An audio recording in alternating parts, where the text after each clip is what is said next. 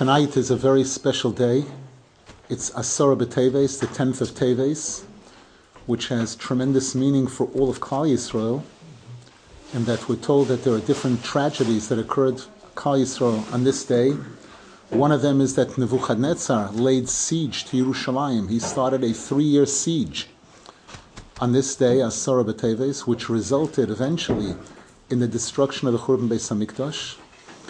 And another tragedy is that one of the outstanding leaders of Klal Yisrael, Ezra HaSofer, passed away also this time. There's a question whether it's the ninth of Teves, the tenth of Teves, but around this time, in the Slichas that we say tomorrow, we're going to mention the passing away of Ezra HaSofer. And Rabbi Nosson Zal, the, the close student of Rabbi Nachman, Rabbi Nosson, who was Rabbi Nachman's scribe. He was the one, Ezra HaSofer, Sofer means a scribe, a writer. He's the one who wrote when the Jews were in Golus for many years, and Ezra HaSofer wrote a Sefer Torah, and his Sefer Torah was considered the, the example of an authentic, a fully authentic Sefer Torah, from which Sefer Torah subsequently were were copied, you know, to be able to know that this is the real, authentic Sefer Torah. And Rabbi Nosson Zal once made a statement that when Ezra HaSofer leaves and all types of negative forces take over, it's it's a major crisis for the Jewish people. But he said, I hope that one page of Rabbi Nachman's writings will be enough to stand up to the storms that Klal Yisrael is going to have to go through, you know, at that time. When Hashem first created the world, He created Shnei Ma'oros, two lanterns, the sun and the moon. And again, the, the Torah isn't a science book. A person would say, what does that have to do with Yiddishkeit? The Torah is a book that's defining Yiddishkeit. And Reb, Reb Nosson Zal explains that one of the foundations of Yiddishkeit as to how, how the Torah was passed down from generation to generation was it required a sun and a moon. It required a rabbi and a student. Moshe Kibel Torah Misinai, we know that the Talmud, the Gemara, is sixty Masechtas. It's two thousand seven hundred pages. And it covers an incredible wide variety of topics. My Rebbe, Rav Rosenfeld, mentioned that out of all the Gemaras in Shas, Pirkei Avos, Masechet Avos, in some ways is the top, where each one of the rabbis was given an opportunity. If you had one thing to tell Klal Yisrael, what would you say? And that's what Masechet Avos is all about. Each one of these rabbis taking their best shot and telling us what they felt is most important. Pirkei Avos begins defining, defining the methodology of Yiddishkeit. Moshe Kibel Torah Misinai. Moshe Rabbeinu received the Torah from Hashem, u'mesora liYehoshua, and he gave it over. He passed it on to the next generation. He passed it on to Yehoshua. There's a pasuk doer ledoer yeshabach masecha. Rabbi Nosson Zal speaks about this, and all the Sfarim speak about this. That the way Hashem created the world and what took place at the time of creation and subsequently, in order to bring the world to its tikkun, it cannot be done in one generation, no matter how great the generation is. Moshe Rabbeinu, the people of his time were called the Doer Deah, the enlightened generation. We're told that there was such a level of greatness at the time that when they were crossing the Red Sea, a Shifcha, a maidservant at that time, had the level of recognition of Hashem, of awareness of Hashem, that the prophet Yechezkel, Ro Shifcha Alayam Mashaloi Ro Yechezkel Dembuzi, she was able to see and understand Hashem Kaviyachol greater than Yechezkel Dembuzi. Why? Because they had a rabbi called Moshe Rabbeinu, who was so great and so big that again, And, and this is a point we're going to want to emphasize here, that Moshe Rabbeinu taught the top. He taught Aharon HaKohen. He taught Yehoshua. He taught the seventy Zakanim. He taught the leaders. And he was able to reach down to a Shifcha. During his time, everyone was included. Everyone was included. And the Torah tells us that this is the definition of a tzaddik. Every morning, in Vayevorech David, we mention, we define, we we pro, pro, pronounce the qualities of Hashem. L'cho Hashem hagidula, v'hagivura, v'hatiferes, v'hanetzach, v'hahod. What comes next? What comes next after Hod? Yesod. Yesod. It should be Yesod.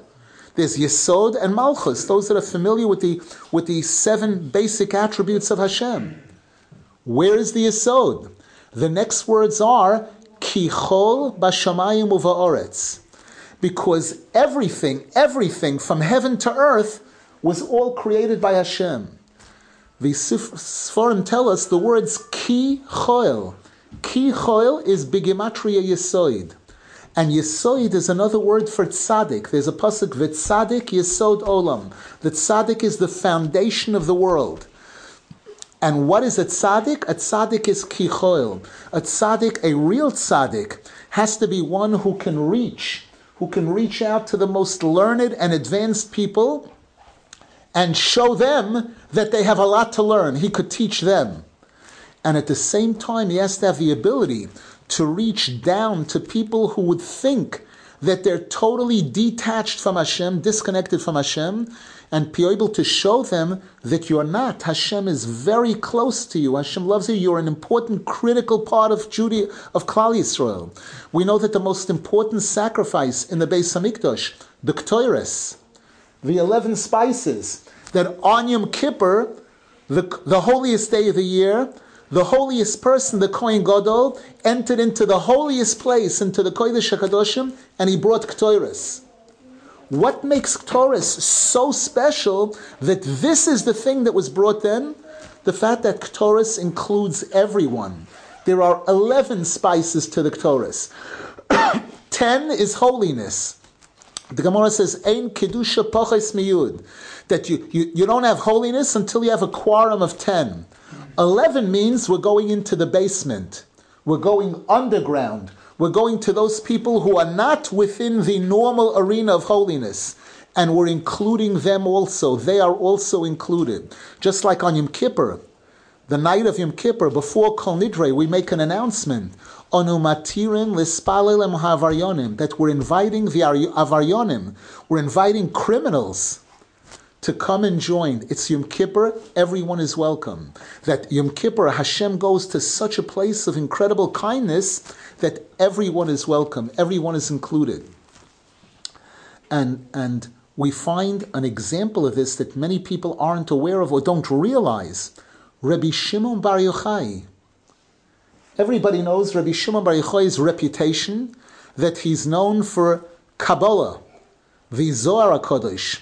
The first Kabbalah Sefer that they were given permission to write down secrets of Torah and be able to prepare it in such a way that later generations, generations we today, have this information available to us with commentaries, with explanations that never were.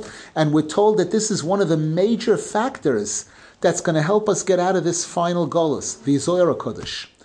And Rabbi Shimon Bar Yochai had a group of elite commandos, very high-level students. It, they're described throughout the Zohar HaKadosh. We hear them giving shiurim, teaching Torah on an incredible high level. And you would think that Rabbi Shimon Bar Yochai is a typical Rosh Kolel. He's a Rosh Kolel. He has students who are very knowledgeable, very advanced, very learned, and he teaches them. But the Gemara tells us a very interesting story in Brachas. The Gemara says that one of the major leaders of Klal Yisrael, Rabban, Rabban Gamliel, who was the nasi, the chief rabbi during his time, a descendant of David HaMelech, and his opinion was that a yeshiva, a yeshiva where Torah is being studied on a real high level, not everyone is welcome, not everybody can be included. And he put a guard at the entrance, that anyone who wanted to come join, first we have to check them out. Check them out to see if they're worthy of being included in the yeshiva. The Gemara tells an incredible story, which we don't have the time to go into the full detail, where the Gemara says that Rabban Gamliel was, was tough in, in many ways, even though he was a tremendous tzaddik. And at one point, when he felt that one of the rabbis was challenging him, the fact that he was the chief rabbi, he he didn't show the full respect to that rabbi, and the rabbi ended up being embarrassed. And it happened three times. And at that point, the rabbis agreed, that's it. He's out. Rabban Gamliel is out. We're going to impeach the nasi. And again, this is, I believe, possibly the first and only time that this happened in, in the Gemara, in the Jewish history. And they said, who are we going to replace him with? And they went down a whole list. The Gemara tells an incredible story of how things evolved. And in the end, this Rabban Gamliel did tshuva. He went to this rabbi's house and he begged him for forgiveness. And the Gemara says, sure enough, the rabbi forgave him. The rabbi went back with him to the yeshiva because he wasn't sure that the people would really believe that he did it. And everything was cleaned up in the end. But the Gemara says that during the time that they took Rabban Gamliel out, that they, they, they took away his position, they opened up the doors of the yeshiva. And they added, there's two opinions, they added either four hundred benches or seven hundred benches, not chairs, benches. It doesn't say how many people sat on a bench, to the yeshiva. And the Gemara, this is a long story, the Gemara goes into incredible detail, and the Gemara says, when the Gemara introduces the story, it doesn't mention the name of the one who caused this whole uproar, this whole commotion. He staged a scenario. When when he saw, when it came time, they felt that Rabban Gamliel should be impeached, he sta- staged a scenario where Rabban Gamliel should be put in a position where he would probably take the bait, in a sense, and go ahead and show, again, disrespect to Rabbi Yeshua, because he knew that's gonna that's gonna remove him. And the Gemara concludes all the way at the end of the story, and by the way, who is the student that caused this whole volcano? Rabbi Shimon Bar Yochai. And Rabbi Nosson Zal points out, this is Rabbi Shimon Bar Yochai. This is the one who was teaching Kabbalah, secrets of Torah, to the most advanced people. And this is the one who understood that there are people who most rabbis would consider not qualified. We don't accept these kind of students. And he said, we're not part of that we. We do accept those students. Kichol bashamayim uva'aretz. If I am a tzaddik, I have to be able to include Shamayim and Oretz. I have to be able to include the top and the bottom. And Rabbi Nosson Zal speaks about this in Likutei Halachos. We're reading now, we're in Parshas Vayechi. We're reading, we're coming to the end of Yaakov Avinu's life and Yosef HaTzaddik's life. And the Torah tells us that even though there are three forefathers of the Jews, Avram, Yitzchak, Yaakov, but when we speak about the seven shepherds of the Jews, one of the twelve tribes is included. It's not Reuven. Reuven is the Bechor. It's not Yehuda. Yehuda, who's the king. It's not Yisachar or Zvulun. The sub- it's Yosef HaTzadik. Yosef HaTzadik is the one of the twelve tribes who's included in the seven shepherds. Rabbi Nosson Zal says, let me tell you who Yosef is. Let me tell you what the Torah tells us about who Yosef is. That why was he given that name Yosef? The Torah gives two reasons. One is Osaf Elokim es Cherposi. His mother Rachel Imenu was watching her sister have one child after another child after another child, and she was waiting, waiting, and nothing was happening. And and at one point she said to her husband, "Either I have children or I'm dead." Chas v'shalom. And sure enough, eventually, she had, her first son was Yosef HaTzadik. And she said, Osaf Elokim es Cherposi. This child has gathered in my shame. All of this shame and embarrassment that I was feeling, he put an end to it. That's one reason. And, and the Torah says she gave another reason, that in his name, she was included a prayer. Yosef Hashem li ben acher. May Hashem give me another son. Yosef means to add. I want another one. I want another one. And Rabbi Nosson Zal says, Yosef is called Yosef HaTzadik. This is what a tzaddik is all about. Number one, he's the one who's in a position to open our eyes, to get us to realize if we're making mistakes, if we're not doing what we're supposed to be doing, if we could be doing better. He's the one that inspires us and motivates us to do tshuva. number one, to realize, to recognize our faults, but to do it in a way with love, in a way that brings us close to Hashem, not in a way that pushes us away. That's this Osaf Cherposi. He removes the shame and embarrassment from Kal Yisrael. What are we ashamed of? We're ashamed of our sins. That's what we're ashamed of. And he's the one who can remove all of that by inspiring us and motivating us to do tshuva. In addition, he's the one who's always looking for new customers. Yosef Hashem li bein acher. He knows the importance. The Gemara says Moshiach cannot come until a certain number of souls have been used up. And it requires, again, it requires people coming in, it requires people being born, people getting married, people having children, and it requires people coming close to Hashem. And this is what Rabbi Nachman stressed, and this is what he gave over to his student, Rabbi Nosson Zal.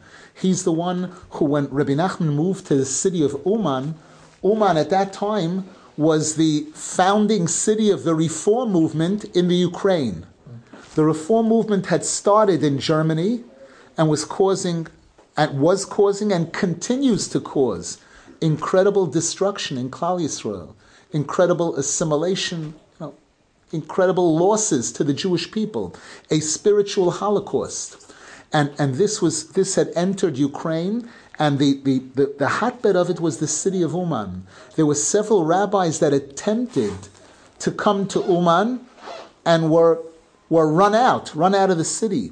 Rabbi Nachman came there when he was already sick for two and a half years with tuberculosis. And he knew that his time was limited. It was a matter of days. And he lived the last five or six months of his life from Iyar to Tishrei in, in Uman. And he engaged, there he engaged the leaders, the three leaders of this, this movement there. And they he befriended, they befriended him. They had tremendous respect for him. And Rabbi Nachman said none of his students are allowed to speak to them except Rabbi Nosson Zal. He's the only one who's qualified to be able to, to speak to them, to befriend them, to challenge them, to answer their questions, and to be able to, to, to bring them close. And sure enough, during Rabbi Nachman's lifetime, there was a kesher made. Within five months, these people who had sworn... They they made a swore between them that they're never going to allow the word God to cross their lips. They're not going to mention that word or anything like it. And five months later, Rosh Hashanah, they came to daven with Rabbi Nachman, and when the maid offered one of them coffee, when they were aristocrats, they were wealthy. When when one of their maids came to bring him coffee, he said, "Before shofar blowing, what are you talking about?" There, there are rabbis that have difficulty not having a drink before shofar blowing. And these atheists, these people who were so far, by coming into contact with Rabbi Nachman and Reb Nosson, were able to get to feel so welcome and, and to, to be brought to a level like this. You know, that level of respect for Hashem. If there are any questions. Reb Nosson Zal was, was searching for many years. And then he came to Rabbi Nachman. What was it that pointed to him to say, this is it? It's a good question. It's a very, very good question. What convinced him or what? The answer is, one thing we're told is that he had a dream. A year before that, he had a dream when he was, again, he was close to one of the Hasidic masters and he was running, but he still felt something's missing, something's missing. And, and one Saturday night, his friends got together from Lava Malka, and they sent him out to go get bagels, you know. And he went, and he started thinking, that he started analyzing the friends he was with and everything, and he felt, this isn't it. I'm, I'm, I haven't found what I'm looking for yet. And it says he went into the ladies' section of a shul where there were no women there, and he took a tehillim, and he started saying tehillim with everything he had. And he said the first fifty chapters of tehillim with everything he had, and he collapsed. He collapsed. Like he almost fainted. And he had a dream. And in the dream, he saw himself climbing up a ladder. And he went up a few rungs, and then he fell. Picked himself up, went up a few rungs, went up more than the first time, fell again. Then it happened the third time. He went higher up, and he fell a third time, and he couldn't pick himself up. And he said a young man came over to him and said to him those words, Drapazich, and dra- hang in there, buddy, hang in there, hang in there. And when he met Rabbi Nachman, he recognized that that was the young man in the dream. But I, I think that wasn't that wasn't all. He saw, he he heard, that they were, right away when they made the introductions, Rabbi Nachman said to him, it seems that we've known each other for a long time, but we haven't been together yet. You know, Rabbi Nachman hinted to him certain things, and then again, there were, the, the, the Torah, Rabbi Nachman's, uh, it's brought that, um, that at the first meeting, Rabbi Nachman mentioned three three stories. One story about the Balatanya, one story about the Rebbe of Neshchiz, and then he mentioned a story about, is it Reb Michal Mizlachev? Reb Michal Mizlachev, where he said that when Reb Michal Mizlachev came to the Baal Shem Tov, when he first, the Gemara says that when an Amoret sees a Talmud Chacham, when he first sees him, he's impressed. Wow, he considers him like gold. And then familiarity, he gets more familiar with him, becomes like silver. More familiar becomes like copper. More familiar comes like a piece of broken pottery that he has no use for. And when, when Reb Michal Mizlachev came to the Baal Shem Tov, first, first he was very impressed, and then he started quite thinking, who knows, maybe he's not really such a big Talmud Chacham. And the Baal Shem Tov grabbed him by the arm, and he said to him, Michal, bist amoretz? And he saw that the Baal Shem Tov knew what he was thinking, and he was telling him, Rabbeinu Zal did that to Rabbi Nosson Zal. And Rabbi Nosson Zal had the same thought that came into his mind that, who knows, maybe, I don't know if he's a tzaddik. And, and Rabbeinu Zal, when he told this story, he grabbed Rabbi Nosson Zal's lapel, and he said to Michal Bistamor, and Rabbi Nosson Zal writes, he was shocked. He saw that he knows exactly what I'm thinking. You know, those were some of the things. But obviously this was a, a connection, you know, an incredible connection designed in heaven, like a husband and wife, you know. How does the person know it's the right one? With Hashem's help, when it happens, they, they know. Sure.